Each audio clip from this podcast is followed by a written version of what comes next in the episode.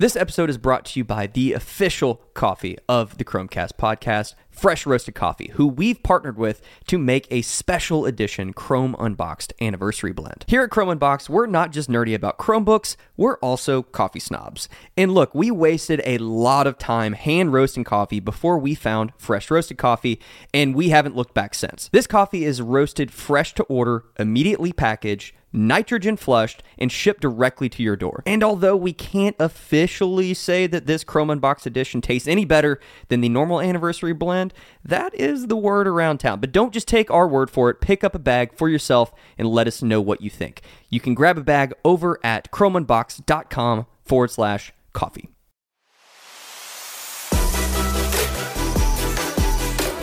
Welcome to the Chrome Cast, the official podcast from Chrome Unboxed, where we unpack everything from hardware to software in the world of Chrome and Chrome OS, so that you can be more informed on all the latest updates, changes, and devices.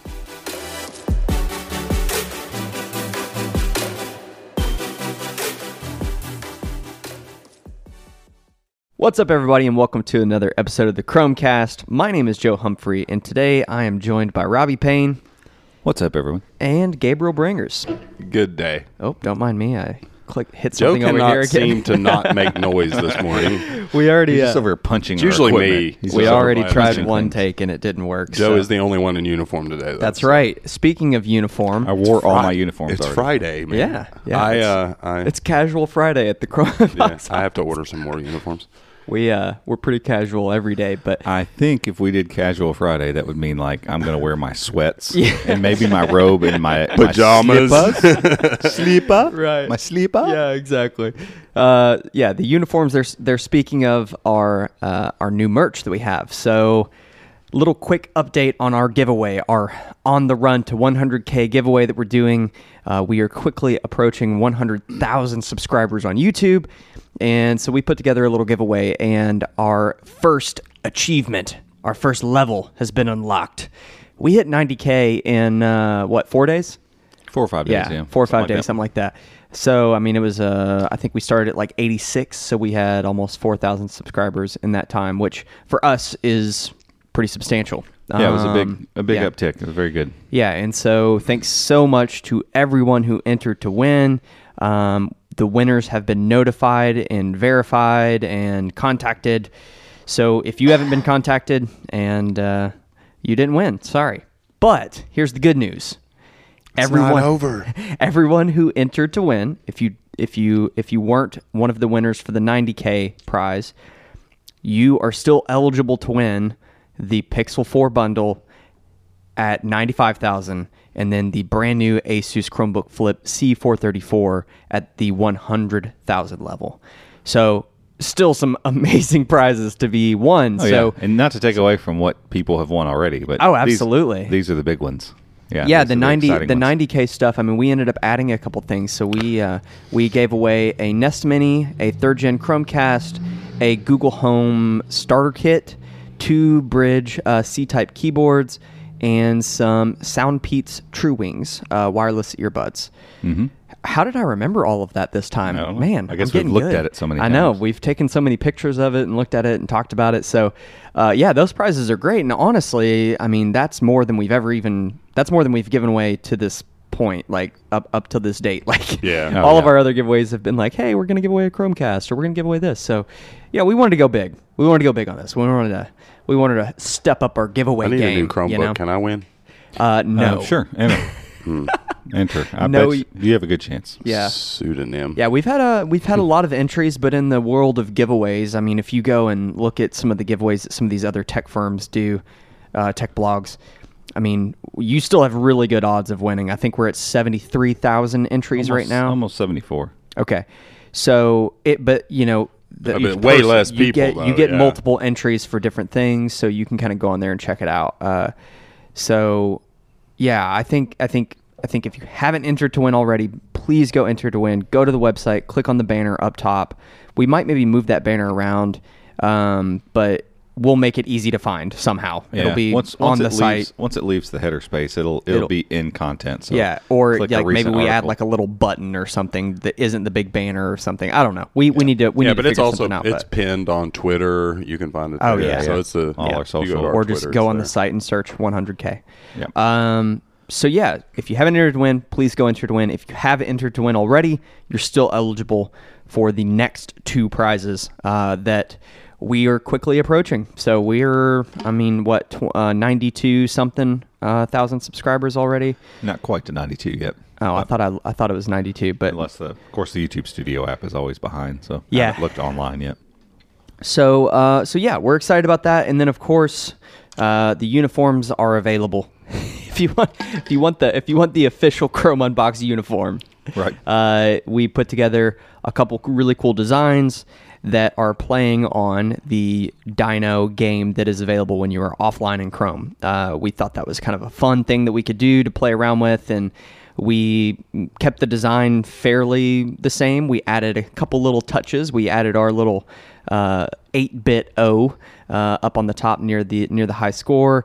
Um, Robby Robby uh, is uh, particular about his design, so he made sure everything looked nice. So it's a nice design. Like everything looks really good on the design. It's a T-shirt, or I'm wearing the crew neck uh, sweatshirt today. Uh, this is this is a design that I want to wear around. That I would go Yeah. buy to wear anyway. So uh, we're really happy with how they turned out. Go check it out online. If you go to the giveaway page, there's a link in there. But everything is on Cotton Bureau. So we partnered with Car- Cotton Bureau. Uh, they're awesome. Uh, you can do on-demand, uh, direct-to-garment uh, uh, shirts and, and different things with them. So that's the route we went for this one. Uh, we set our price margin as low as possible because we wanted to keep the price down and just get these shirts out to as many people as we could. Anybody that wants one. So go check it out. Uh, go to chromeunbox.com, find the, the 100K giveaway. It'll either be right up top or a button, or yeah, you could just search 100K. So let's dig in to some Chrome OS news. Enough about a giveaway. I mean, the giveaway is awesome, but It is. Chrome OS news is is, is Yeah, more. before fun. we get into It's that, awesomer. that's check that's, that out. Yeah, I love it. There's So yeah. this so, is uh this is Joanna Romero. Yeah. She's a she's awesome Twitter follower and reader, and she's Member. she's Member on YouTube Member well. on Yeah. YouTube, and uh, we've had some cool interactions with her. She is at work today with her Chrome. Got her. Yeah. Which one Dino did she have shirt on? on. The I think she regular ended up- Yeah, she's I got think the regular. she she sent us another photo. I think she's she bought both designs. So shout out to her. Thanks so much for supporting. I mean, shout out to everybody who's bought the shirts and are and are wearing those out and about. We've we've got some really fun uh, uh, Twitter photos and stuff. So if you if you did get a shirt, make sure to snag a cool photo. We'll we will retweet it. You'll be uh, Twitter famous, which means not famous. All right, let's dig into some Chrome OS news. The fun stuff. Fun stuff. I mean, giveaways are super fun, but this is more fun for us. This is what we nerd out about. So last week, I was trying to recall exactly kind of how we talked about it, but as we were sitting here getting ready, we kind of figured out. Uh, last week, we talked a little bit about ArcVM and how ArcVM works. I can't remember what led us to that we were, discussion, we were but I remember about something completely yeah, different. but I remember said you went on a little a- tangent, and yeah, we're talking with- about that. Because my remember. thought was it was going to be how they would mount uh, Android or containerize Android for like enterprise maybe or something. We just knew that we we've seen Arc VM all over the place for months now, and it's Mm-hmm. just not been real clear Right. um, as to what they were going to do with that. And so we we had already put the pieces together to know that Arc VM was basically, hey, let's put Android in a container the same way that we figured out things with Linux. And if you look at it, when they did the Arc Plus Plus thing, uh, when they first brought Android over, uh, we've had some conversations with uh, some of the Chrome team, and, and part of the whole uh, introduction of that idea was honestly them kind of stumbling upon the idea of doing it to begin with. It wasn't this master plan.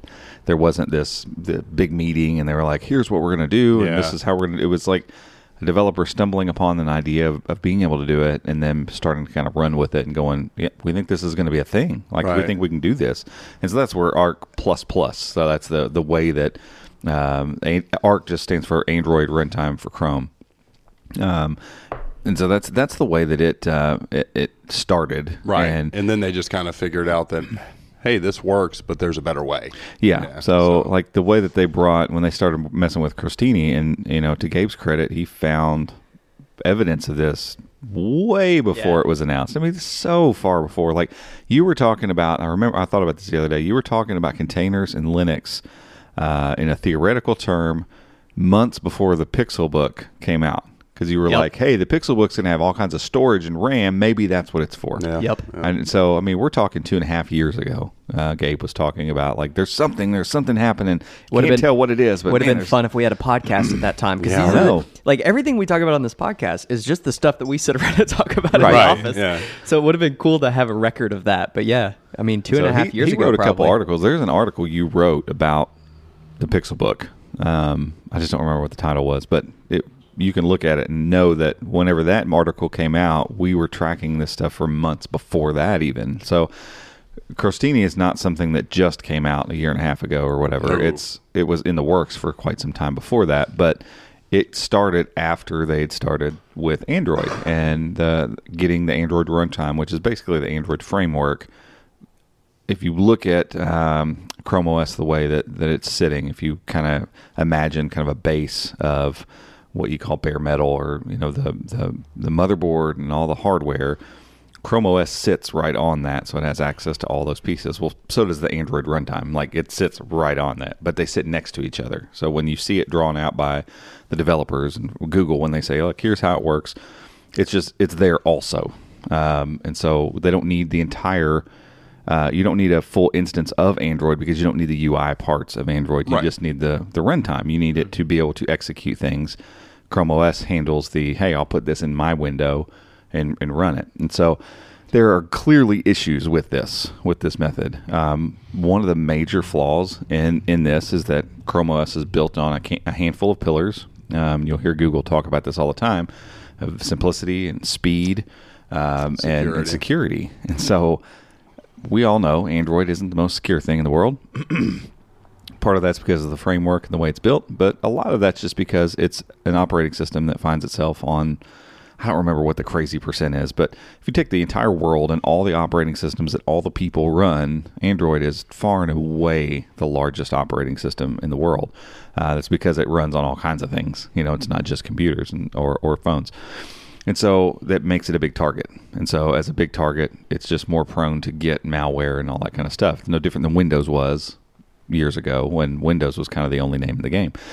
So with that, you've got now this runtime sitting next to Chrome that is trying to share the same hardware as Chrome that is nowhere near as safe as Chrome. And so um, the problem then you run into is Android can't do all the things that users expect Android to do like they get on their phone. So side loading apps is a perfect example of this.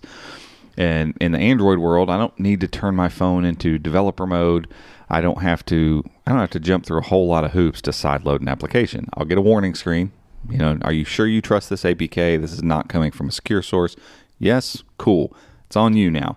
You chose to do this. But we're not going to make you jump through a whole bunch of hoops for it. Well, Chrome OS doesn't feel the same way about doing something like that, especially with an APK. So until you put your um, Chromebook in developer mode, it can't sideload apps. And that's kind of a cool part about Android, you know, that uh, like take Fortnite for example. I mean, it's a massive game. It's a, a massive player base. It's you know a, a game that is trusted, and it's not like a, people go go and install Fortnite on Android all the time. Completely sideloaded though. They they went around the Play Store, and that's the way that you go about putting it on your phone. Right. And you can't do that on a Chromebook. One because it's the the little installer will say, you know, that this device isn't supported. But even if it was supported, without putting your your Chromebook in a state where it is not secure anymore, you can't do that. That basic kind of Android thing, and it, and that becomes part of the issue with the way that Arc Plus is sitting next to Chrome in the way that it's set up right now. So, ArcVM, it turns out, is an answer to a different way of having Android apps on Chrome OS. And how it will play out, we're not really sure. But what uh, Kyle Bradshaw did some just excellent, like digging around in the repositories. I mean, it was it Yeah. was We'll link his article. It's a good read. yeah, and like we'll link ours, and my article links his article. I think multiple times because I was yeah. just like, dude, you, you absolutely crushed it with this. Um, but his his article, he really dug down deep uh, into some of the things that that ArcVM is going to do uh, on the way to them getting Android 11 out for Chromebooks. So all of this is to say, ultimately, uh, already they're working on Android 11 for Chrome OS. It's in the works, and this is important because, generally speaking, Android is always behind on Chromebooks. Um, even though I don't know, it was like a year and a half ago where they were like, ah, we don't have to update to the newest version to get all the latest stuff. Right. Like you know, we could. It's all pieced out of this, so we don't. You don't have to be on Android 10 to enjoy some of the Android 10 features. You don't have to be on Android 10 to be able to run all this and blah blah blah whatever. Right, and that's the beauty of using a framework is that they can, Right, they, they can, can- piece it together right. however they want. And so, so the version of Android that we're on hasn't been this. Oh my God, we got to make sure that we're on Android, whatever. You know, it's it's more of a, you know, this is this is cool. Uh, we'll chill on Android nine. Obviously, Android ten just didn't happen. Um, and so in in Kyle's article, he found, hey, they've just, I think they've abandoned uh, development of Android 10. They're just moving on to 11. And this isn't odd. They skipped other versions as well. They skipped 8, I believe. I think we went from 7 to 9. Um, so to go from 9 to 11 it's not that big of a deal. Again, it's it's a framework. And my guess is with ArcVM, because he found reference in there that a Arc Plus Plus is done after Android 10. Like its its roadmap ended at Android 10, so it'll be done at that point. Um, and then we're going to move into a new phase of Android on Chromebooks, and that's going to be the Arc VM model. And so we're still not sure exactly like all the advantages that we'll take. So we're we're guessing. It's not like they've laid this out in the repositories and said, "Here's why we're doing this," and do their stuff. But they're doing That their job. That would be convenient. Yeah, huh? but they're they're just doing their job. Um, but we can we can suppose some things, and side loading apps would be one of those things because now instead of um, Arc plus plus sitting on the metal and kind of sharing resources and stuff like that, they can containerize and sandbox the entire experience just like they do with Linux on Chromebooks. And so I think the timeline here is is important to consider because Arc plus plus was kind of like a, a moonshot kind of I I think we're going to do this. Let's do it. And they just started doing it. Uh, they announced it, and you know it it's taken a long time. It's still not perfect by any means. It's pretty good. It's pretty solid. You can run. There's very very rarely do I come across an Android app that simply won't work on a Right. Chromebook. That's just not that that usual. But now that they've gotten to this point, it's it feels like they've reached the end of what they can accomplish with Arc Plus Plus as far as what they want to do. And on the side, they've been over here working on Linux.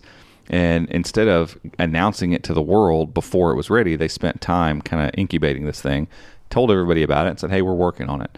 Uh, and and because Linux is a bit of a more low profile thing to most users, it hasn't had the pressure on it like Android did to like you know fix this now or else you know I'm not buying a Chromebook until my apps run right you know kind of thing. Like people can get by without Linux, um, and so now I think that they've put a few years into this building these containers that can house virtual machines it's just like oh cool. We can do that with android too. And now we get all these benefits because we've figured out the container and we've made this thing work so seamlessly.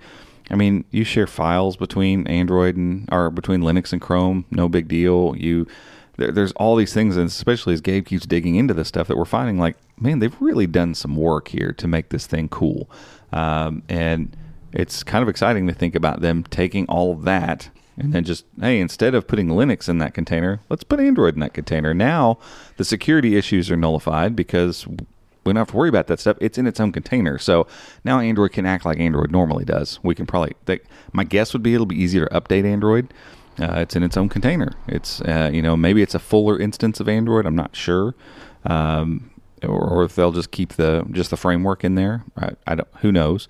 Um, I would say this will be more secure for um, enterprise users and education users. They're not going to have to worry so much about like all this uh, crap for the IT professionals to worry about. Like, is this secure? Is this going to work? Can we do that? Because it's in a container, and so now they can run let Chrome OS be its thing. It's safe. It's secure. It's simple and you add these containers on that can do full functioning things but are completely sandboxed and all the security issues if if android has a security issue turn the android container off and and none of that stuff overlaps, and so th- there's so many benefits to how uh, this will help, and they're clearly rolling forward with it. Like Arc Plus Plus is done um, officially. Like you can see, there's evidence of that. They've stated that. So the old way of doing Android apps is gone. My hope is that this way, because they'll be able to, I think, fully flesh out Android in this container. I I feel like it's going to be a more stable, more solid version of, of Android on Chromebooks. Um, I don't know that most users will even notice that it happens. Yeah. So, so, so are there any performance gains or benefits to this? I doubt it. Yeah. Um, Arc So, like, Plus most- Plus, from a performance standpoint, I mean that thing Yeah. runs right on the metal, so there's there's nothing standing in the way. So for the end user, they're not going to know any No. difference. I don't think it'll look any different.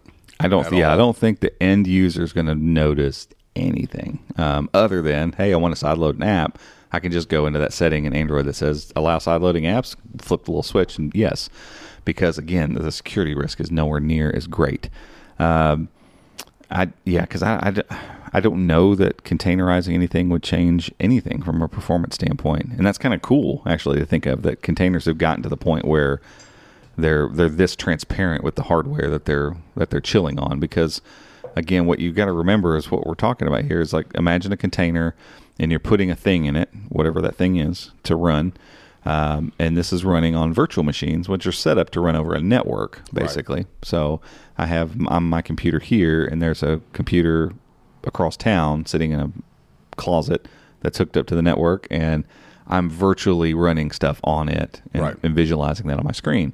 Well, remove all of the network problems and latency and distance and all that stuff, and now you're the virtual machine is just hanging out right, Right. on Yeah. the, the device. Perfect example. I, That's I what's was happening. fiddling with another Linux desktop the other day, and the way this one works is you run the Linux desktop in the Crostini container, then you dial, uh, air quoting here, you dial into the IP address of that container Right. with a viewer, and that viewer actually displays the version of Linux or the desktop that you're running in that container.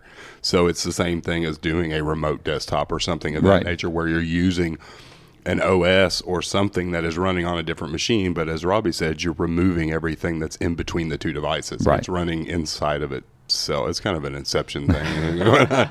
but but yeah, so that does remove a lot of the latency issues and the performance issues when you're doing that. So And you got to think too. Google has is doing this not just for Chrome OS. I mean, Google has been leveraging containers and this type of technology for their cloud-based stuff for enterprise for years Oh, now. yeah. uh, and that's kind of what what clued us into some of this stuff happening. We saw some of the same language of what they were doing for cloud platform now showing up in Chromebooks, and it's like because ultimately cloud platform. I think, if am I correct in saying it all runs Chrome OS now, right? Or it's a, a yeah, fork it's, of it's a Chromium. fork- yeah, it's Chromium OS, and so all of that core, stuff yeah. that that is handling all this enterprise data and stuff. It's all it's basically Chrome OS being leveraged for that. So once they figured it out there, it's like, well, heck, we'll just we'll do it on the local machine. Runs on Why Chrome not? OS? I, it could. Probably. I, re- I remember what it was. We were talking about the a Google phone. Oh, that's right. Chrome, Yep. Chrome, Chrome OS, Chromebook phone, Yeah. Chrome phone. Chrome phone. That's what we were talking about because we were saying this technology, it, the, the the this way of uh, leveraging. Um, I, I can you call them local VMs or whatever? I don't know. basically what it is. A local It's- a local VM uh, to to perhaps have some sort of phone aspect built into the, Sure. the OS as well. So, yeah, that's what it was. I was sitting Yeah, there thinking this whole time. I'm like, you're talking. I'm like, oh yeah, that's what it was. uh-huh, uh-huh. Shut up. Yeah, What- yeah, yeah. what- were we talking Was about? it? Was it? Was it? Yeah. Yeah, so, So- it, it it's just cool, Yeah. um, and that's we haven't said anything about the fact that Android 11 is already being worked on Yeah, for Chromebooks. exactly. Like Yeah. we're always behind, and you know phones are moving on, and, and in the Android community, everybody's used to that. Everybody's used to a couple phones, the Pixel phones, having the latest version, and everybody else kind of lagging behind. Uh, it's so cool to see Android 11's not out, you know, and it's already being developed and worked on for Right. Chrome OS, you know. So it gives me hope that in the future, the uh, Chrome OS ecosystem will start adopting more of a Pixel kind of mentality towards uh, Android updates. Like when the Android developer preview comes out, it'd be cool. You know, like next year when Android 12 is being worked on, and they're like, Android 12 developer previews out. Would you like to try it on your Chromebook? Sure, we'll start developer previewing here because when the Pixel phones get Android whatever, Chrome OS should too because regardless of who makes the Chromebook, Google handles and oversees the OS in this. You know, it's not like Android that way. Like this is everybody's getting the same OS, everybody's getting the same stuff. So it'd be really cool if Chromebooks. One of the benefits of Chromebooks were, hey, you want the latest version of Android? Here's go. another piece of hardware you buy. Buy a Chromebook, and you'll have the latest version of Android, the latest version of Chrome OS all the time. Um, so it's it's exciting to see. It's exciting that that's that's already being developed, and um, I don't again I don't know that the end user is going to be like, oh neat, I have Android 11 because we've talked about it a thousand times, and OS is just a platform to deliver apps. Uh, so app compatibility is a little better maybe, um, but I think you know from from a performance perspective and an abilities perspective, some of those things will open up with with Arc VM uh, becoming the, the way that they move forward with. it. Yeah, and I mean, like you said, we all of this is a bit speculative because we don't we don't know exactly uh, what's what's happening here. I mean, uh, uh, we know it's we know that ArcVM is is the way forward, but how it's going to be leveraged exactly and, Right, and what if- if they just yeah, what throw- advantages there are going to be, like that'll that'll just have to come as we start discovering more about this. Yeah, because so. if they so throw the same framework into the VM, it's like it's It's the same thing. same It's thing. Just, It's just uh, it's a different way to get to the same spot. So it'll Yeah. be more secure, but again, unless security has been at the top of your list of things to worry about on a given day, like it's not going to really not, a, affect. not, a, not a huge deal. Yeah. Um, but it, even though a lot of people won't notice it, it it'll lay the groundwork, I think, for things to be better and more secure and more stable moving forward. Right. Um, and that's the thing is because Crostini is actually it's not just Linux apps. It is the container technology and everything that it includes. And so I, I'm assuming, and maybe I'm wrong, but I'm assuming that this Arc VM will now be kind of umbrellaed under the Crostini because it's mm. using that container technology. And I was actually just looking, but side loading and ADB and all that stuff in Crostini is already a thing. Mm. That's all already there. You can do that using Linux apps and Crostini. So those pieces are already in place. So There you go. from a developer standpoint, it probably is just going to make things so much smoother and easier and assume so. seamless to do this. Well, stuff. and, and when you make things easier for developers, It makes it easy for everybody. They're able to get their software and programs out to people easier, and that means that the end user gets the things they want, um, the software that they want on their Chromebook. So it's a win-win. So cool stuff. Let's talk about uh, uh, one thing that's a bit of a bummer before we uh, take a quick break here, uh, and that is that Google I/O, at least the uh, f- get together. The I don't. on- I don't want to call on-site. Yeah, I was gonna say physical get together, but that sounds weird. the physical act of Google I/O. oh boy, there we go. Uh, What? on site, the on site. There you go. Um, that has been canceled uh, due Hmm. to the um, uh, uh, what, what's the word I'm looking for? COVID nineteen Yeah, coronavirus. yeah. The the um, the scare of the it. I suppose. escalating Yeah. fear that is Yeah. Yeah. coronavirus. And uh, to conclude, I mean, I don't know that we've talked about this on the podcast, but we were planning on going to an event. I'm not going to say who, um, Yeah, we can't say that. but we were planning on going to an event uh, next week. Yeah, we would have been going. Uh, we were scheduling flights, had actually already bought a flight, uh, already had a Hotel. reserved, and we're confirming our RSVP. And uh, our contact emailed back and said that they had canceled due to uh, concerns uh, about the, you know, the the. I don't know if it's. We were talking about this just in the office. Is is it a pandemic now? I don't Not know yet. that it's still a pandemic. It's It's hasn't hasn't. it's just a pandemic scary. yet. It's just a That's scary. not thing what I was told. Yeah. Just saying. not going to mention any names, but a certain company told me that it was. Yeah, and exactly. Therefore, would not give me a refund on a product. exactly. Yeah. Let's talk about something. Yeah. Just just make up an airline. I don't just know. Make up a garbage airline. I don't, know. Delta. no, it wasn't. It wasn't, wasn't actually Delta. Delta. That was just that was a That's a John Mulaney John. Mulaney bit. If you haven't, So, so yeah, I mean, I don't know. I, I think that uh, given the uh, circumstances, I can't, you know, obviously, you can't blame these companies for uh, wanting to, uh, uh, obviously, you know, not be a part, Yeah, and pl- it- play a part in the spread of this virus uh, potentially. It's so, tough because I mean, when it happened, you know, immediately my thoughts are eye roll. Oh my gosh, you know, because there there's so many sides of this, and we won't get into the politics of it. But you know, they canceled this event that we were going to. It was in New York, and we're like, seriously, we had we had committed to go and this and that, whatever. But then a week after they canceled the event, there's now been it's not in Manhattan, but there's been a, a small outbreak in northern Exactly. northern New York. And So I think it just uh, there's one in Tennessee now.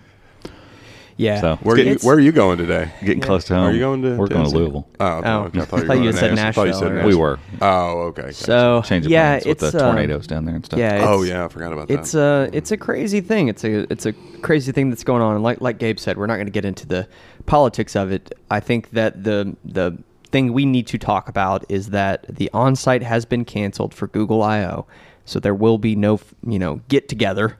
Uh, but they are still planning on doing virtual streams, virtual they events. haven't they haven't said they didn't put themselves on the hook for that. Yeah. Right, Um, because you've got like Twitter. Everyone's- Twitter has now uh, mandated their employees in certain areas to work from home. Yeah. So yeah. Yeah, So they my, my girlfriend works for the government, and they're already being required to take their computers home in case there's an outbreak. Like, Yeah, So- so, they Google didn't say what they were doing. They said they're looking into other options. Um, likely their Cloud Next event that's next month. Um, they had, canceled it before this announcement Mm-hmm. came out, um, but they said it, they're doing a. What, what, what they they used a term and everybody's Yeah. putting in quotes. Uh, virtual first is that what it was? Or digital Yeah, first? Digital, Digital first. first. what- yeah. We're going to turn this Whatever into a that- digital first event. whatever Like, that means. You don't have to. So- sp- you don't have to spin this, PR Some- some- guys. no, yeah, really. exactly. Some some PR company was like, "Whoa, we need to we need to spin this to change the public perception make of it, it." make it feel good. No, Yeah. no, it's it sucks. Nobody nobody wants this to be going on, but Yeah. it is what it is, and we need to, you need to take Exactly. precautions. You know, wash your hands all Yep. the time. You know, uh, as adults, you don't feel like you should be told that, but uh, yeah, wash your hands. Yeah. I watched uh, this week tonight. Um, his little his his twenty minute talk about coronavirus, as always, super informative, but also hilarious. Um, but yeah, you know, uh, just make sure and, and, and wash your hands. Yeah. Like that that's the that's the big deal. You Yeah. can't get it breathing. Like breathing on people isn't how you get it. It's you Yeah. touch something, you stick it in your finger in your eye or mouth. Yeah. So if you're, you know, washing your hands as much as possible, it's going to help. And Yeah. if everybody would do that, it would help more. And All right, so I'm gonna go ahead and put my two cents in here. Ah. I'm not gonna detract from the coronavirus. It is it has caused fatalities. It is causing a lot of panic in areas where it has become prevalent. As Robby said, practice proper hygiene. The people that are being affected mostly are elderly, people with health issues, things like that. Just be smart and be clean. And right. And you know, take we'll care get yourself. past this just like we did everything else. Yeah. And then you can just worry about having the flu. Yeah. Yeah. Because I'm telling you right now, two weekends ago, I thought I had the coronavirus. I really did. I mean, my whole family was down sick. It was horrible. But we got past it. We didn't go out of our house for three days. That way we didn't Mm-hmm. make anyone else sick. And everything's okay. Yeah. We thought we thought Gabe was down and out. We, I literally thought we I were was like dying. we were like, oh boy, this is not to, and good to for be us. fair to the scare of this whole thing, like, um, you know, that, I think it feels a little politically motivated that maybe there's there's some Mm. Yeah. extra extra freak out um, going on here, but there's some legitimacy too. And the main problem Absolutely. is that you can't like people will walk around with the thing for a week and have no and symptoms. don't Yeah. know. Yeah. Like we could all be sitting here with coronavirus right now and Yeah. just not know it. And when when you're sick, it's easier to be reminded to, man, I gotta wash my hands all the time. I don't need to breathe on stuff. I don't need to touch things. If I, you know, but when you're not, you're not thinking about those things. Exactly. And our, Right. You're our- going around doing your normal stuff. right? And, And and and so I mean, to be fair, yes, clean your hands and and be as proactive as you can right now. But some of this is just inevitable. I w- Viruses are viruses, and they're going to spread, and this is going to get worse I- before it gets better. Yeah, I wonder. mean, I, wonder if also some of these events getting canceled is is just due to the travel restrictions, especially It's from I'm part of sure a lot of that is- especially from some of these you know Eastern Asia countries Yeah. that that that travel to these events. I mean, a large yeah, ma- a, a large portion of Yeah. these tech yeah. events So it's like I wonder if have people traveling directly from China. Yeah, I So, wonder if like part of it, obviously, like they don't want to get a huge group of people together. Um, you know that could potentially you know s- spread the virus, but also at the same time, I think from maybe a business perspective, they're looking at this and saying, "Man, we're going to have." you know, about fifty percent decrease in attendance. Sure. So there's Yeah. no point There's in no doing point this. in yeah, spending the exactly. money to do right this. to we've- put all this together because these events are expensive, Oh, yeah. dude. I mean, we've talked about this before though too like especially with press events that deal with one or two devices Mm-hmm. like these companies would I, I still feel like coronavirus aside i completely feel like most of them would benefit from just taking a digital first approach to things so just going oh look, Robby's using it. You see it? Robby's they've already put it in his brain. got me no, no but if they if if the the one we were talking about going to Yeah. they're moving to they're going to do some sort of online thing Digital to- first. a digital first Right, which they had in place already, something for people who could not make Couldn't the make event, but right. now they're going to kind of you know Probably make it better. alter it a little bit, make it a little bit better. And honestly, and I'm I'm I'm hearing Robby's point, and he's right. For some of these events, Just go It's really all route you to need begin with. Not that we don't like traveling, but I mean, we, this event was last minute. We didn't know about it till what three weeks, Oh, gosh. Yeah. four weeks before the event, uh, middle of the week. You know, Mm-hmm. um, my my wife's in co- in college right now. Robby and I both have kids in school. She's and older. She's not college age. She's going Yes, back to school. okay. My wife is ten years younger than me. Okay, I, I understand There that, but, but I'm old. I'm old. So anyway, point being, we had to spur the moment plan a trip and then just kind of figure out what we were going to do for for juggling everything or whatever. And had they just uh, emailed us and said, "Hey, we're having a virtual online event for press people," I think it and then make like arrangements first event. yeah, digital first. Is that what Mm-hmm. it's called? Oh, okay. Do a digital first event, and then go ahead and set up review units and things like that. That way, you have hands on with the devices that you specifically want. And I know that there's probably more effort involved in that, as far as logistically, Yeah, as far right. as opposed to planning an on-site one location event and getting a caterer and all that stuff. Financially, it probably is a lot less, but logistically, it's a little more work. I still think it'd be better. Oh, I'd, I would love if a lot of Except for Google, because we like going to Google. Yeah. And and I get it. Like when there's a bunch of products, can you imagine a Google event, for instance, all the things that they announce of them having to get shipping and stuff Yeah. lined up for every tech group that comes there to check something out. yeah, because it just so You'd have to send them all. Yeah, I fielded an email day before yesterday. I was just talking with uh, uh, one of the PR companies that do, that does stuff for Google, and just so you all know, we don't have like one contact with a company, and they're like, okay, yeah, whatever you want. And Google, especially, each hardware department they have has their own people. yeah. Yep.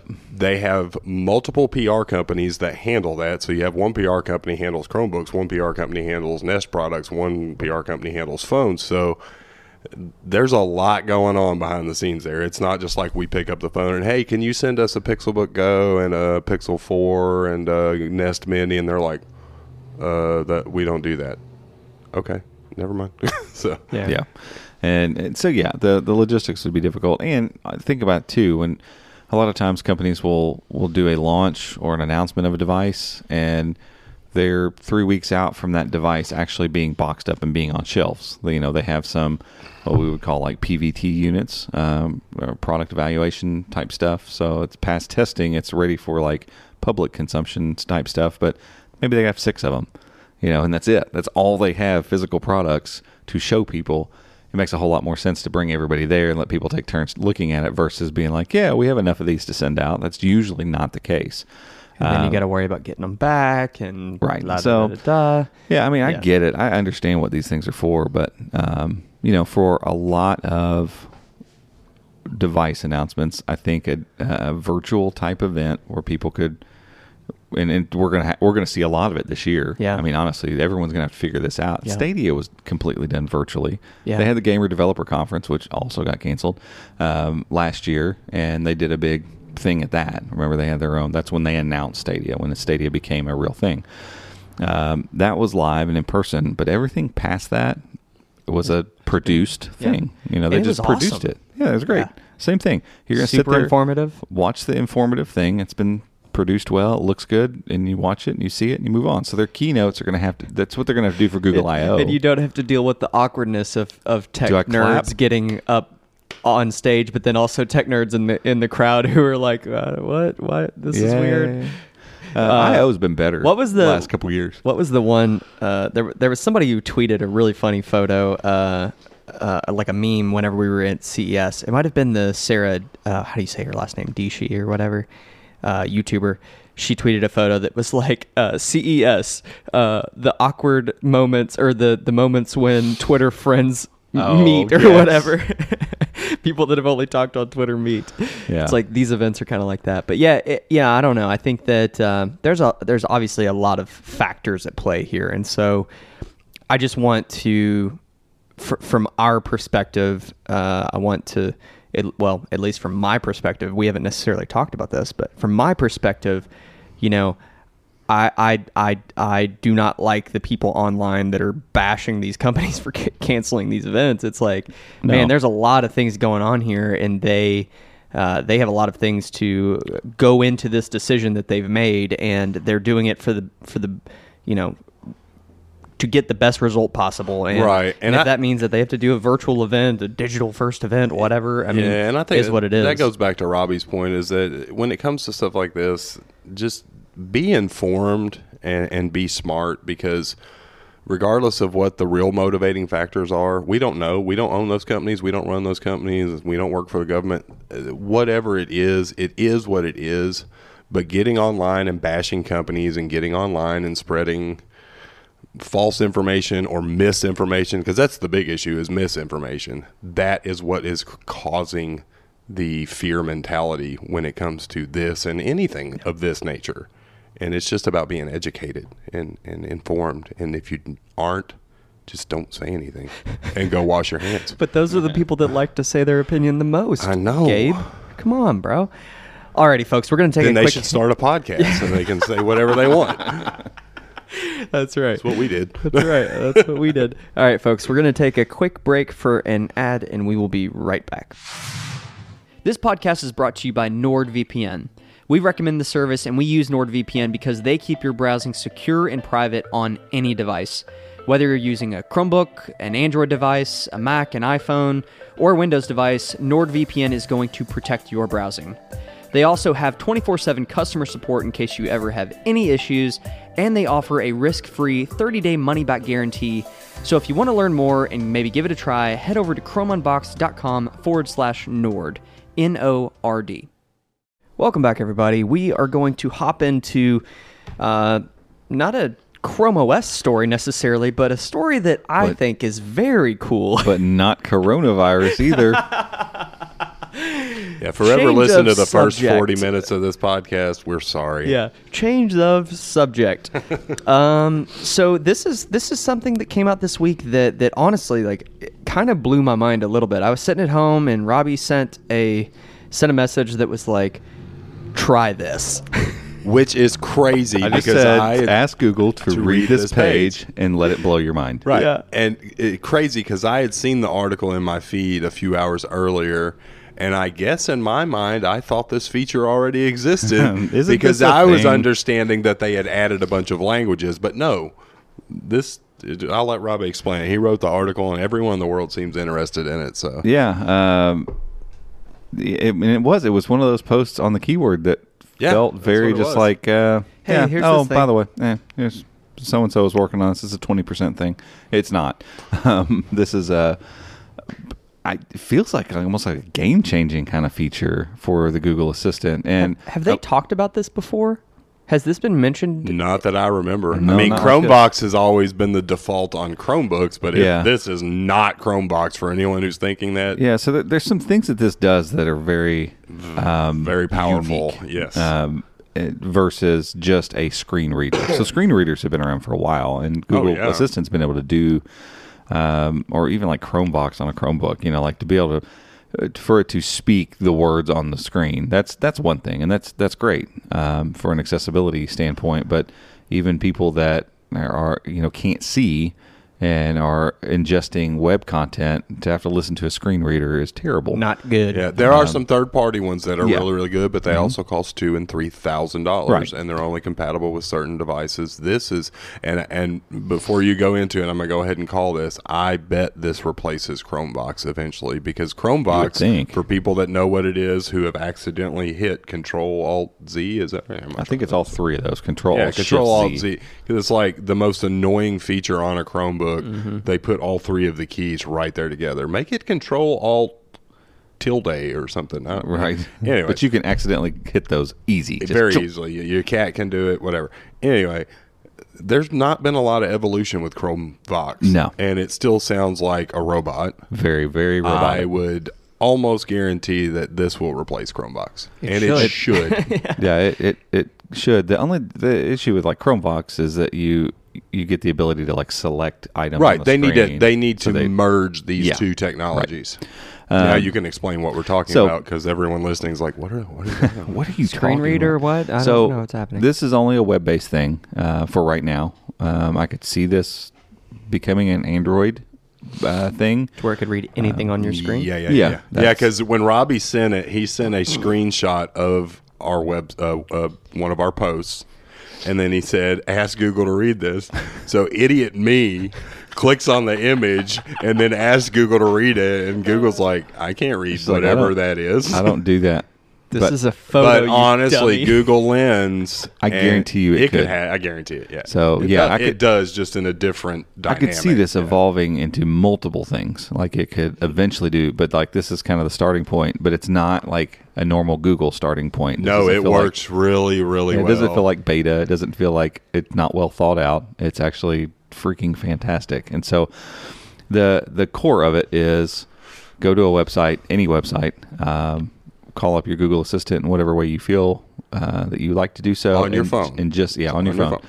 It will not will does not work on a Chromebook yet, uh, and say read this page or read this, and it'll sit there and think for a second, and then it'll slide over to a new card, kind of like almost like it's opening a new app, and there's this dedicated media player with play pause controls, skip forward, nice skip little back. background image on it. Doesn't it have a little? No, Background? no, it, it shows The, the, the rich media controls. Yeah. so well, that's well, we'll get to that. in Okay, second. sorry. Yeah, So this is like it shows Oh, the you're web talking about the page thing on the bottom, Yeah, yeah. it just brings up a Yeah, yeah, player yeah. at the bottom, and it starts to play. Um, and so we want to give you a, a, a brief uh, intro to what this sounds like. So I've got the article we wrote about this pulled up, and I'm going to ask Google to read it.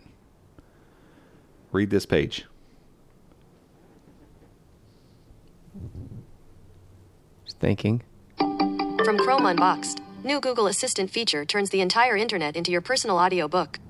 By Robby Payne. I'll be the first to tell anyone that I don't use virtual assistants all the time.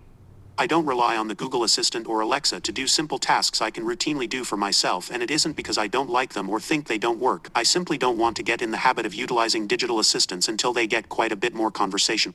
So I'm going to. Quite a bit more conversational. So I Interesting, picked, huh? I picked uh, uh, this voice. I felt like it was the it was the least robotic. There's four choices. Uh, there's two female, two male.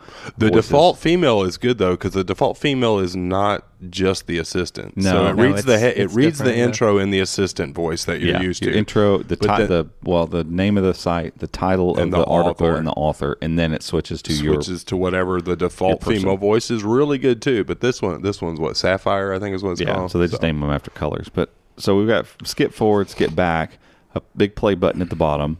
Um, it tells me exactly. It'll take two minutes and fifty-one seconds to read this article. Um, but then I can change playback speed as well, and it can go from Which is- 0.5 which is to huge. Joe's a three. huge fan of that. What Love I it. am too. Like what you were just listening to is 1.3. So if I put it back to 1.0, let's see, done. For things like turning on a smart light, locking a door, or So checking the weather, that's I standard don't mind speed. using an assistant.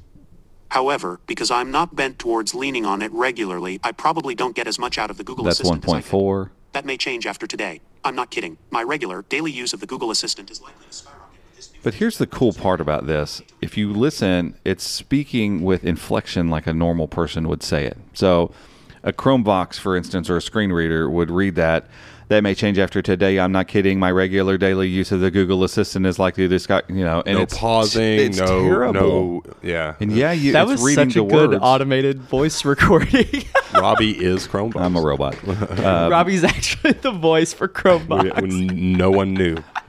and so for it, like it knows to pause at periods. It knows to to pause at commas. Uh, it just and it's this is years of Google's neural learning network to understand language better. Uh, and this is only going to get better, but that's completely listenable.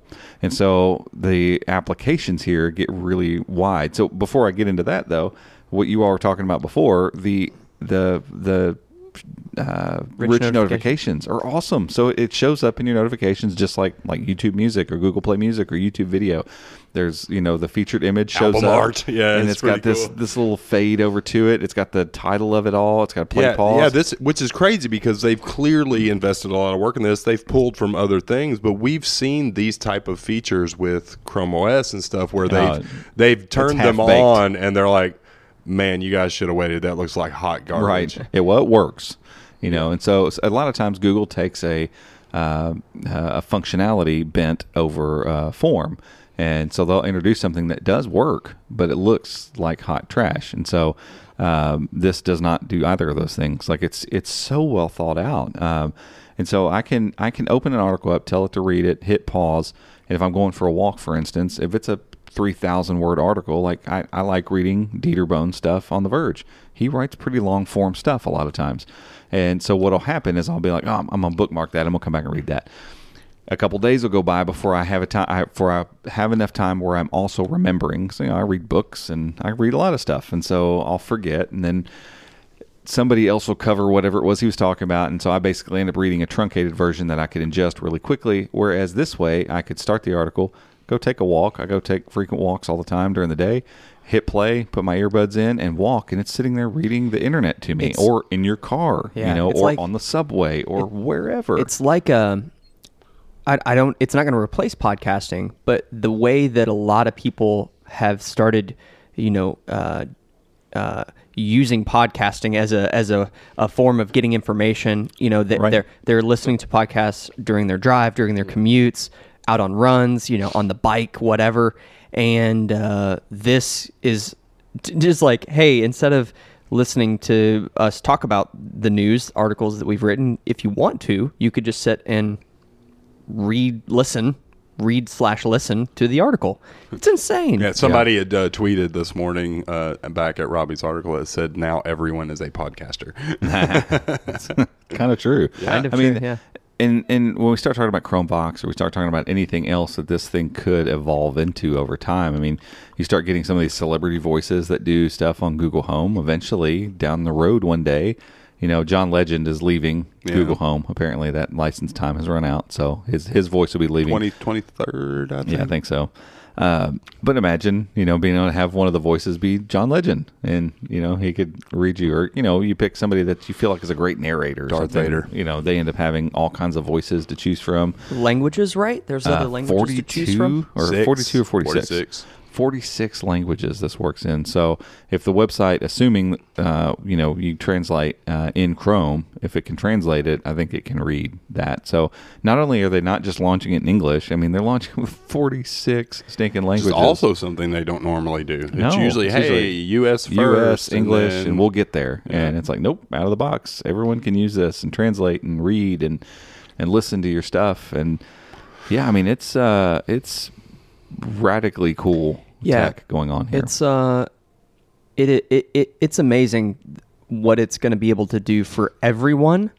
Uh, but for me personally, as an accessibility feature, I think that this is this is game changing. Um, you know, I uh, I grew up. My, my my mother was a special education teacher, and then transitioned to driving a special education bus. Um, and I always rode the bus with her to school. Like that's how I got to school. And so I was an aide on the bus and would help out with things. And so I have a soft spot for technology working for everyone. Um, and I think that I think that that technology should be accessible. And this change you know for, for those that have you know whatever whatever impairment they might have uh, where they can't read the page you can you, you're opening up the world of the internet Right. in a way that's so consumable that that sounds good and sounds like a person talking to you and not a robot right and so it yeah i mean it opens up the internet Yeah, the and it- internet and- all of the information of the internet internet is now available for those who can't read the internet And it's, it- it's mind-boggling It's important to note too that Google has built this. Like this is the assistant doing all this. It's sim- similar to Duplex for Chrome that we talked about a, a long time ago.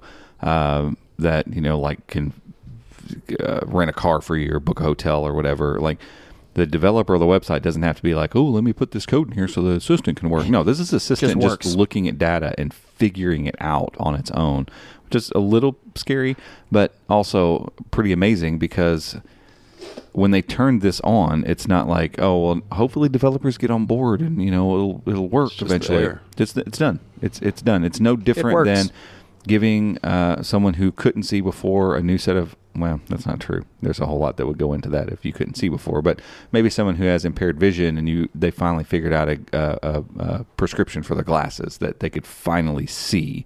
You know, it's not like oh, well, now you've got to make sure that people that run these websites do X Y Z, so you can now read this stuff. Like no, now you can see, now you can read. So Um, so so how long? I'm sorry to interrupt you, but how long until Google puts out a commercial that tugs at the heartstrings? That is, the assistant can do this. The assistant opens up the internet to Oh, I- the, the you know they shouldn't wait long. Um, because this thing, like you said, the announcement for this was so under the radar. It felt they're like. just like, hey, oh yeah, we And did I'm this. like- look at this, this is neat. I mean, it, Which it- tells it, me they're like, probably blew my mind. They're probably big plan leveraging this stuff to do a lot more. Yeah. Um, my guess would also be like smart displays would be able to do Yep. similar things. Yep. Hey, read the. Hey, yeah. G, read the latest article from Chroma Box. That would be real, Right. real helpful because I mean, there, there's no actual instance of Chrome installed on those, Exactly. but they No. open in the Chrome framework when you Google something or you Right. search something on Smart Display. You could very easily say, "Hey, show me recent news about this," and then read that. Read article number two, and it just opens up and starts reading. I mean, Yeah, Because- and, and because, like, Google's been doing this for a little bit. Mm-hmm. Like sometimes you ask for search results, and, and the assistant will read back an entire like Wikipedia, yeah, yeah, two or three whatever that snippet is that right? they. yeah. So they've been working It's on this. it's digesting that somehow. Yeah. you know. Yeah. Yeah. Um, and, and and it is important to note too that um, web developers are free to put a very small meta tag. It, it wouldn't take much to basically make this not work on your page. So there is that option. So there, there are going to be certain instances. I can't think of them off the top of my head. Uh, I obviously did go to Google Books online and see if any of my Google Books, if this thing would read them from the web, and it won't. So Right. they probably got the, out ahead of this a little bit and let book publishers and stuff know, like, you know, audiobooks and books. You pay for audiobooks. Like I see that being a, a licensing thing. I get that. Um, but once you, if you've bought the book, why not let it read well, to because you? I own a book, but I don't own the audiobook. oh yeah, that makes sense. Yeah, so I mean, That makes for that sense. yeah, audiobook, because it's significant price. Because they, difference. they, yeah, sure. they, they, they're, they're wanting to charge for the audio book Yeah, 'cause version. now that all your makes guys that do voiceovers just got fired. Yeah, exactly. So that but makes sense. but again, as by a way- as a disruptive thing, why not like why not let this just be the way that audiobooks are made? Honestly, I mean, I know like I like I certain audiobooks like people the the author might narrate it or whatever, Oh, and those yeah. are cool. Like there's a whole market for that, obviously. But for those that don't have the ability or funds to hire whoever to make an audiobook for them, if they could just go to Google and say, "Hey, I have this book. I want Google to narrate it Yeah, for me can- using this technology." Boom. Yeah, then yeah. it's available. I could, I like, could that would be see that. Yeah, I could completely see that happening. Um, and you know, to be fair, like audiobook voiceover people, the good ones are great to listen to. You know, they they create separate voices Yeah. for each character, and you know, like they're they're good, um, especially when you're listening to like fiction stuff. But um yeah, I mean, I could see this be, if they're not wanting to license an audiobook for Mm-hmm. that for that particular book to be able to say, "Hey, in Google Play Books," like I could see Google saying, "This is ours." And if you if you want to read the book, if you buy it in Google Play Books, you can also leverage Assistant's Read to Me feature to to read this because it also, by the way, um, we talk about accessibility of people that that don't have vision um, or for whatever reason can't read. But there's a whole, I mean, it's a massive segment of the population that whether or not they've ever um, taken a test to find out that they have this, have massive problems with reading comprehension. Um, a ton of people have this. Um, they're cognitively don't have the ability to just quietly read words and then create. Yeah, Yeah. because reading comprehension is it, it, when you don't have a problem with it, you don't even think about it. But if you know somebody who struggles with reading comprehension, you realize like, oh, like that's a legit thing. Like you could read six paragraphs of something and cool, you read it, you know all the words, but those things didn't form into holistic ideas. Your brain wasn't able to take that information and then create something that you could turn around and, and regurgitate.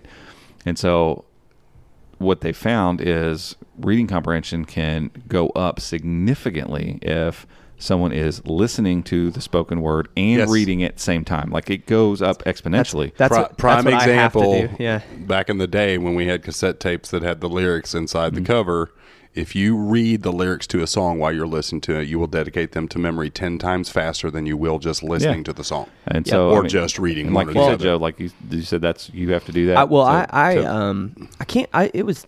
I don't know. I, I had a, I had a uh, teacher in high school, my senior year, uh, English teacher, who finally said something to me about. He thought there, there's two types of like reading comprehension, and there's one type that's like me, where I. I can read super fast on my own and I have good comprehension that way. But when I'm reading aloud, I miss misspeak or I will yeah I will misspeak often. I don't know if that's grammatically correct. Yeah, whatever. Um, because my brain is is technically reading two or three ahead of what I'm saying out loud, and I, everyone kind of does that a little bit. But for me, you know, if it if it says uh, you know giveaway update, I might say something else instead of update because my brain thought it was that. So whenever I was struggling with this as a kid, like they wanted to they wanted to hold me back like in first grade because I couldn't I wasn't I wasn't reading well. Um, I my mom back in the day they were cassette audiobooks, you know, and uh, I would have the audiobook and I would read along with it, and that's how I started kind of slowing down a little bit to be able to read better. And then as as I've gotten older, I've gotten better at public speaking and, and reading aloud, but it's still it's any of my friends will tell you like I can't I can't read out loud very well. Uh, Well, and- and it's but funny- it's like it's you know uh, I'm sorry, but Oh. you know the the the comprehension of it is is there for me, but the reading aloud part and, and being able to to read along with something like audiobooks for me as I'm reading really really help me. And so for for like you said, for anybody out there, I, I mean, how many how many people read books or read articles? We all do because we're tech nerds and, and love reading. But I mean, I'm not trying to dog on anybody, but there's a lot of people out there that just don't read. They don't they don't read articles. They don't read books. They don't they just don't read. They they watch videos on you know their phones and they they look at Facebook, but they don't they don't read long form things. Sure. That develop the comprehension, like you're talking about, of putting ideas together and thinking about things cognitively. So, I mean, I just think about this as like, man, like how many, h- how many articles might be accessible now to people? How many people might be exposed to new ideas and new information now because they can just tell the assistant to read this article that they saw that they're interested in? Or, like you said, maybe they have a bit, they, they struggle a bit with the reading comprehension. So they want to learn that information, but they just don't because they know it's going to be hard for them to do and they're going to have to dedicate time to sit down and do it whereas now they might be able to say cool i'm going to have this read read it to me i'm going to follow along with it and boom like gabe said i'll be able to retain that information more Yeah, so it's like there's just so many there's so many applications of this And I think it's important to note too. It's not. I hope it didn't come across this way at all. But no one's saying like, oh, if you have poor reading comprehension, you know, like here's here's a hand up. Right. You know, I what I'm trying to get across is that tons of people have issue with reading comprehension, and for how many ever years in our education system, that's just been like a a dirty secret kind of thing. Like it's it's it's treated as if everyone should have the same level of reading comprehension and so we'll teach this this particular way. And if you don't keep up then you're stupid is is what it comes across like. Um, and it's super unfortunate for a ton of kids that you know are reading all this stuff and you know can't they get to the end of something and there is no like remembrance of what they just read, or there's no full comprehension, and so they're reading it again and sweating it out because they've got to answer these questions for this test, and the time's running out, and like, and you feel for those kids because it's not that they can't comprehend it; it's just that ingesting information in that particular way in isn't that form. it's Yeah. just not the right way for them Yeah. to do it, and um, and that's just an unfortunate thing of how we've characterized you know intelligence versus non-intelligence. Like, uh, well, can you can you read large chunks of text and then regurgitate what you've read? If if so, smart. If not, dumb. You know, like that's a that's a terrible way to to look at someone's overall intelligence and their ability to to think and and and be productive Problem and do all this. Yeah, and- yeah. like it's it's goofy, but it's one of those things we've created, and so this just kind of like leapfrogs that. It's just like cool, you know. You if, if you're having trouble comprehending it, this thing's going to read it to you. You can read with it if you want. It highlights the words it's reading. So I mean, you're you're plugged into this thing, and for people that have reading comprehension problems, they're going to look at long form articles and look, scroll, and go, "Ooh, no way!" Like, there's no point in me reading this anyway. I'm, I'm not gonna. I'm I'm gonna have to read this ten times. It's already long to begin with. There's no way. I'm gonna go back to Facebook. You know, versus now being able to go, cool. Put my earbuds in. I'm Oh, gonna have and by the read way, it says down at the bottom, this is going to take me five minutes to get through. Yeah. Cool. I'm and going to go on a walk or whatever. you Yeah, know, there's yeah. so many benefits here. So uh, I, I, big pat on the back to Google for this. This is. Uh, is th- of- this may be my favorite assistant feature that has has come out. I mean, You know, it's amazing. For for some of their failings, there's these things that just restore our faith in. Yeah, I in mean, this is for me. I'm I'm thinking my morning commute. This Oh, is yeah, because. I'll usually I'll, I'll get ready in the morning. Then I take my daughter to school. I'll look through my Discover feed and I'll see something. I think, oh, when I get to the office, I want to read that. But then I get to the office and I get distracted, or I end up working on something else, or I do this or that, whatever. Two or three. I mean, my my drive time's not long in the morning, but I could listen to two or three articles in the morning before I get to the office. Oh, this yeah. would be perfect. and and I'm not sure. I need to test it and see, but like this could play really well into Google's. Uh, like if you're in Discover and you click on an article, you got that little bookmark thing up there that puts it in a collection. Mm-hmm. You just throw these things into a collection, and then you pull your collection up and just read from there. Uh, Mm-hmm. But I think that all shows it in that app, and I don't think it. I don't think. I think it only works if you're on the web. Technically, Oh, really? So you- yeah, I think I tried it in the Discover app because that would be obviously the best way. Right. You just 'Cause have, those- to, have to open it in Chrome, is a, but Right. still. yeah, you just tap the little button in the top right and say open in Chrome. Yeah. But Yeah. it'd be much cooler if we could read it from there. Work then straight I can from drop back Discover. to my collection. Boom, go back in. Yeah, I mean, for or, those- or you know, make collections on Chrome. too. Exactly. Yeah, I mean we we see a lot of traffic to our website from Discover and from uh, from AMP, and so there's people there reading things. So oh, yeah. clearly, it's like 100%. if, that's how I ingest a lot of news. So ninety percent of how like most of my news comes from there. You know, Yeah. so I think if Google can build this into that, it's super cool. So, uh, yeah, clearly, if you can't tell already, we are excited about this. Uh, the the internet thinks so as well. We, we're seeing a lot of page views on this, and um, Yeah, there's- for there's a good lot of reason. interest. For A good lot reason. interest. I mean, it's a it is a very cool um, project, whatever you want to call it, that Google's been working on. And, and like Robbie said, they they f- it feels like they rolled this out and it's it's legit, man. It's ready to go, and it's not. Uh, I mean, it's just fully functional and it's working well. It's I think they can expand it now.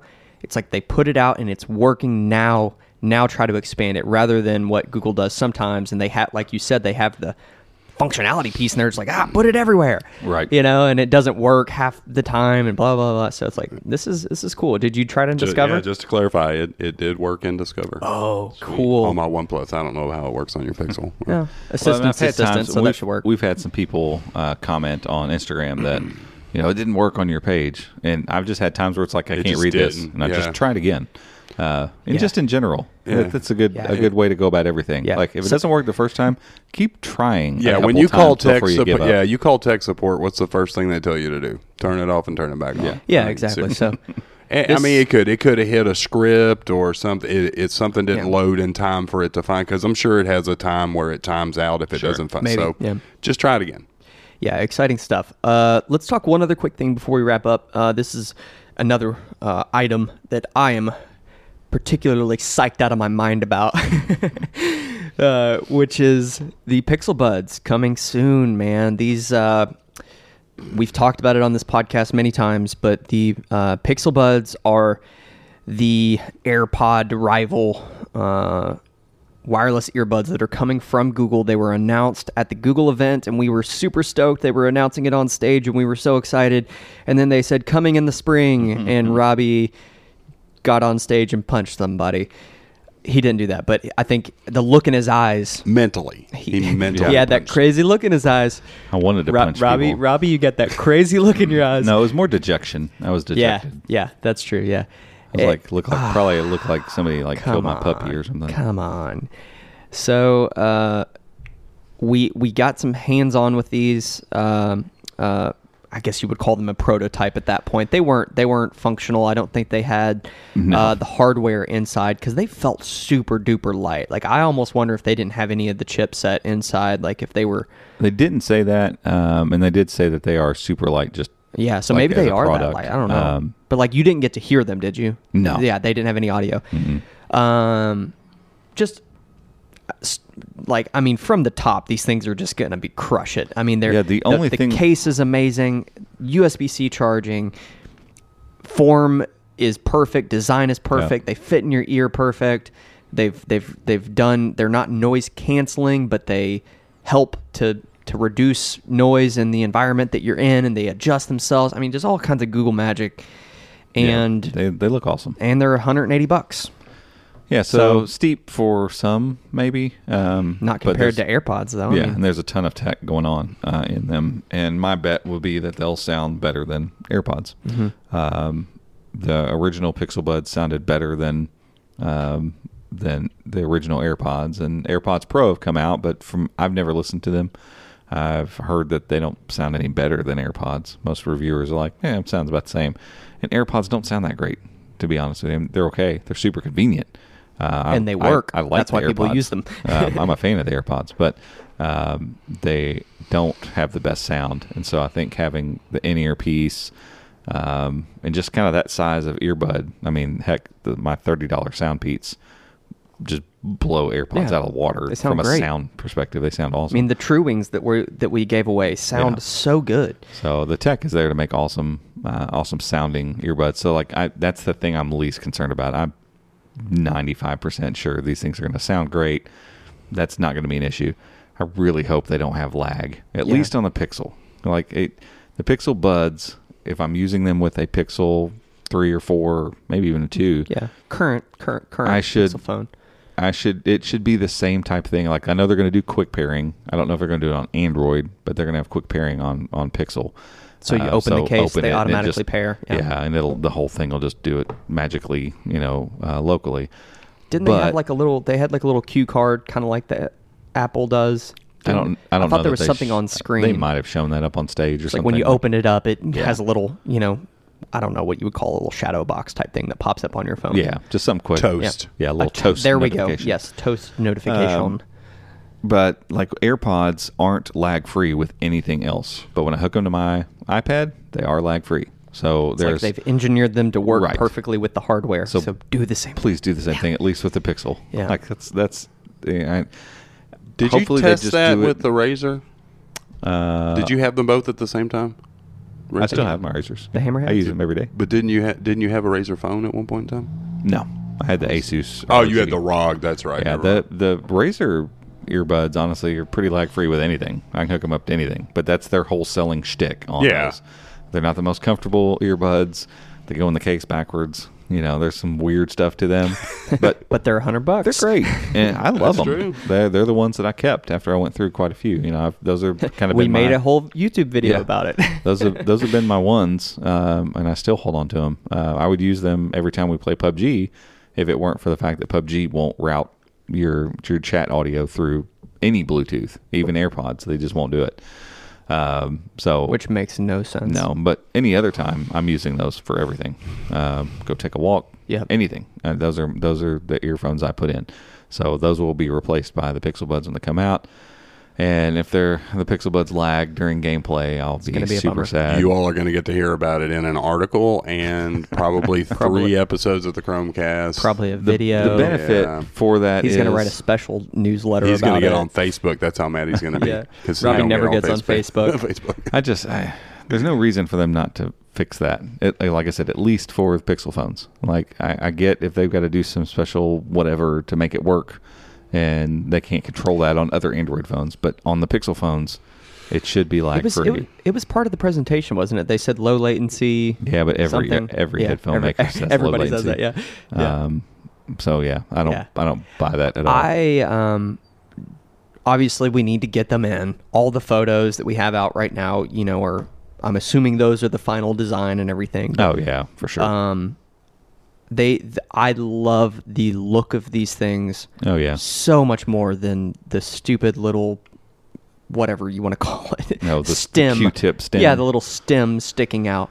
Um the black ones the Yep. all black ones, dude. Yes, like I, you could almost put those in, and they sit almost sit flush, flush. almost flush with your head, and that compared to the crazy surface ones that are like a, a saucer, a saucer on the side of your face, you know?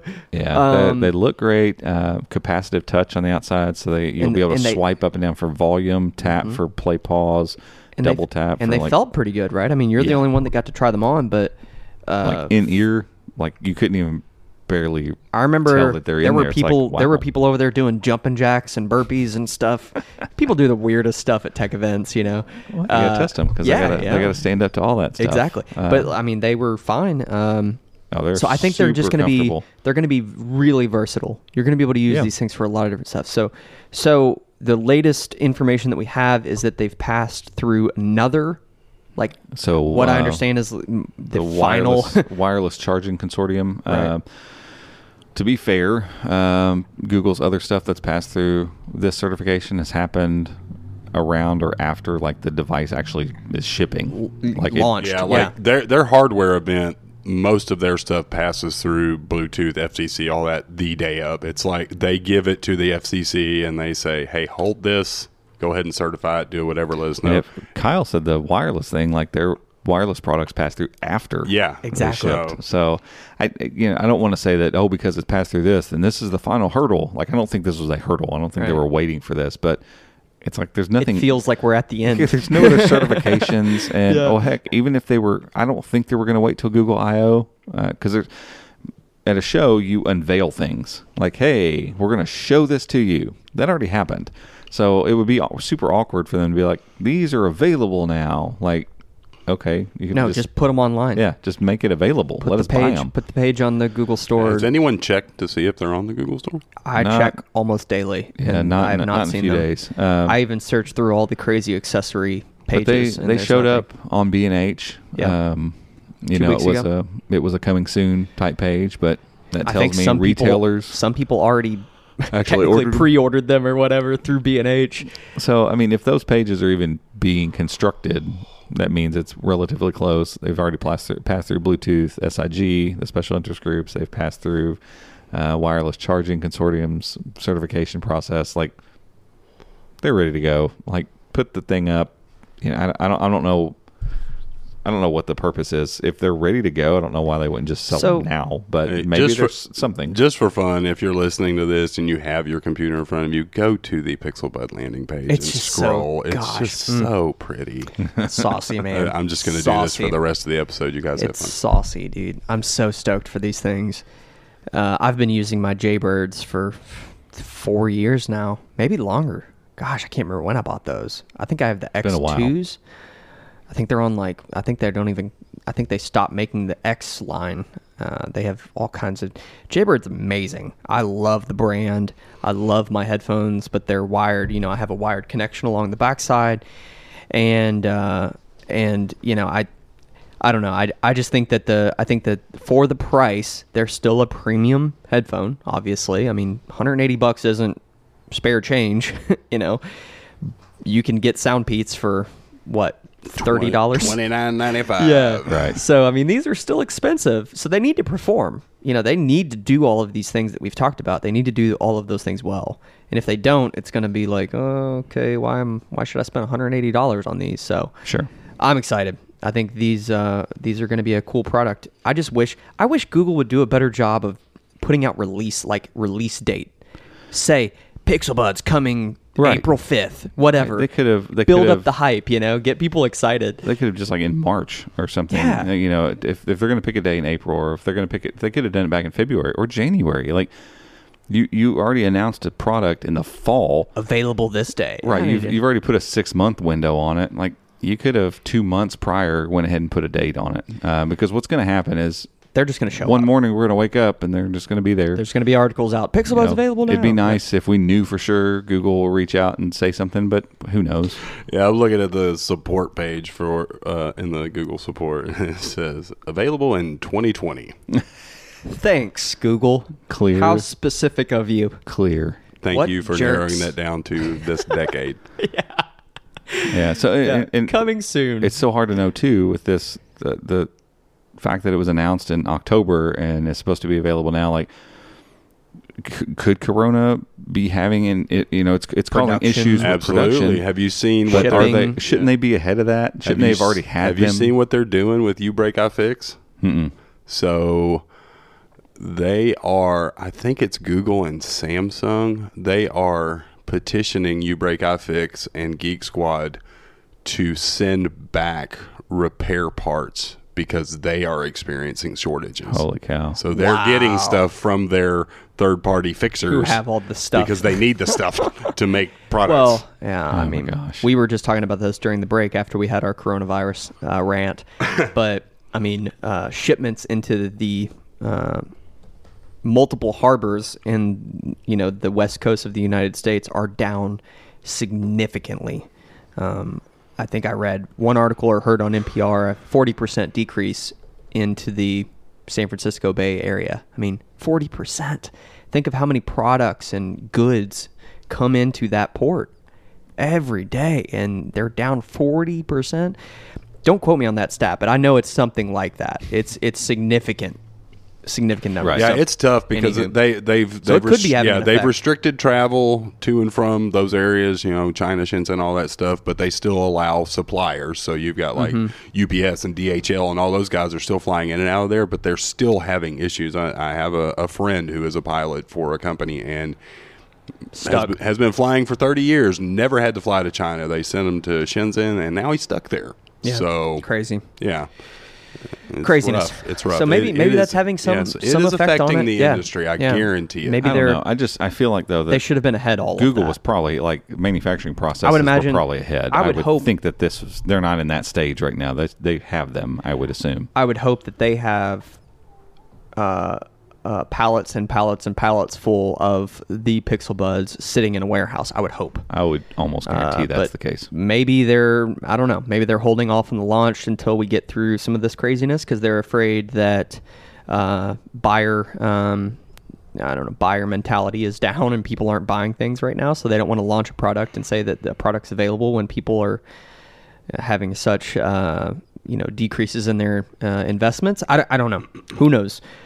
But it seems like they're coming soon. So we're Yeah. excited. Hope Hopefully, so. hopefully they will just show up one day and we will be able to buy them. I will give them my money as soon as they are available. Um, those black ones look amazing. So. Folks, we're going to wrap this thing up. Thanks so much for tuning in. Uh, like we said up top, our giveaway is still going. If you're interested in potentially winning a Pixel 4 bundle or a brand new Asus Chromebook Flip C434, go to the website, click on the banner ad, or search 100K and enter to win. Uh, we've already hit our first goal, which was 90,000 subscribers. Those winners have already been contacted and verified. We're actually shipping out their prizes today. And uh, yeah, we but but but it doesn't end. Anybody who's entered to win is still eligible. All of those entries are still valid. If you didn't win in this first batch, you could potentially win uh, for the ninety-five thousand or the one hundred thousand uh, prize. So please go check that out. If you haven't already, please go subscribe to Chrome Unboxed and enter to win. Uh, but I think that's it. Oh, check out the merch too. Merch is on there also. We've got links. We'll link it in the description of the podcast, show notes on the website. Whole nine yards. The merch is cool. I'm wearing the sweatshirt today, and I love it. It's great stuff. So, folks, thanks so much for listening, and we will catch you all next week. See you.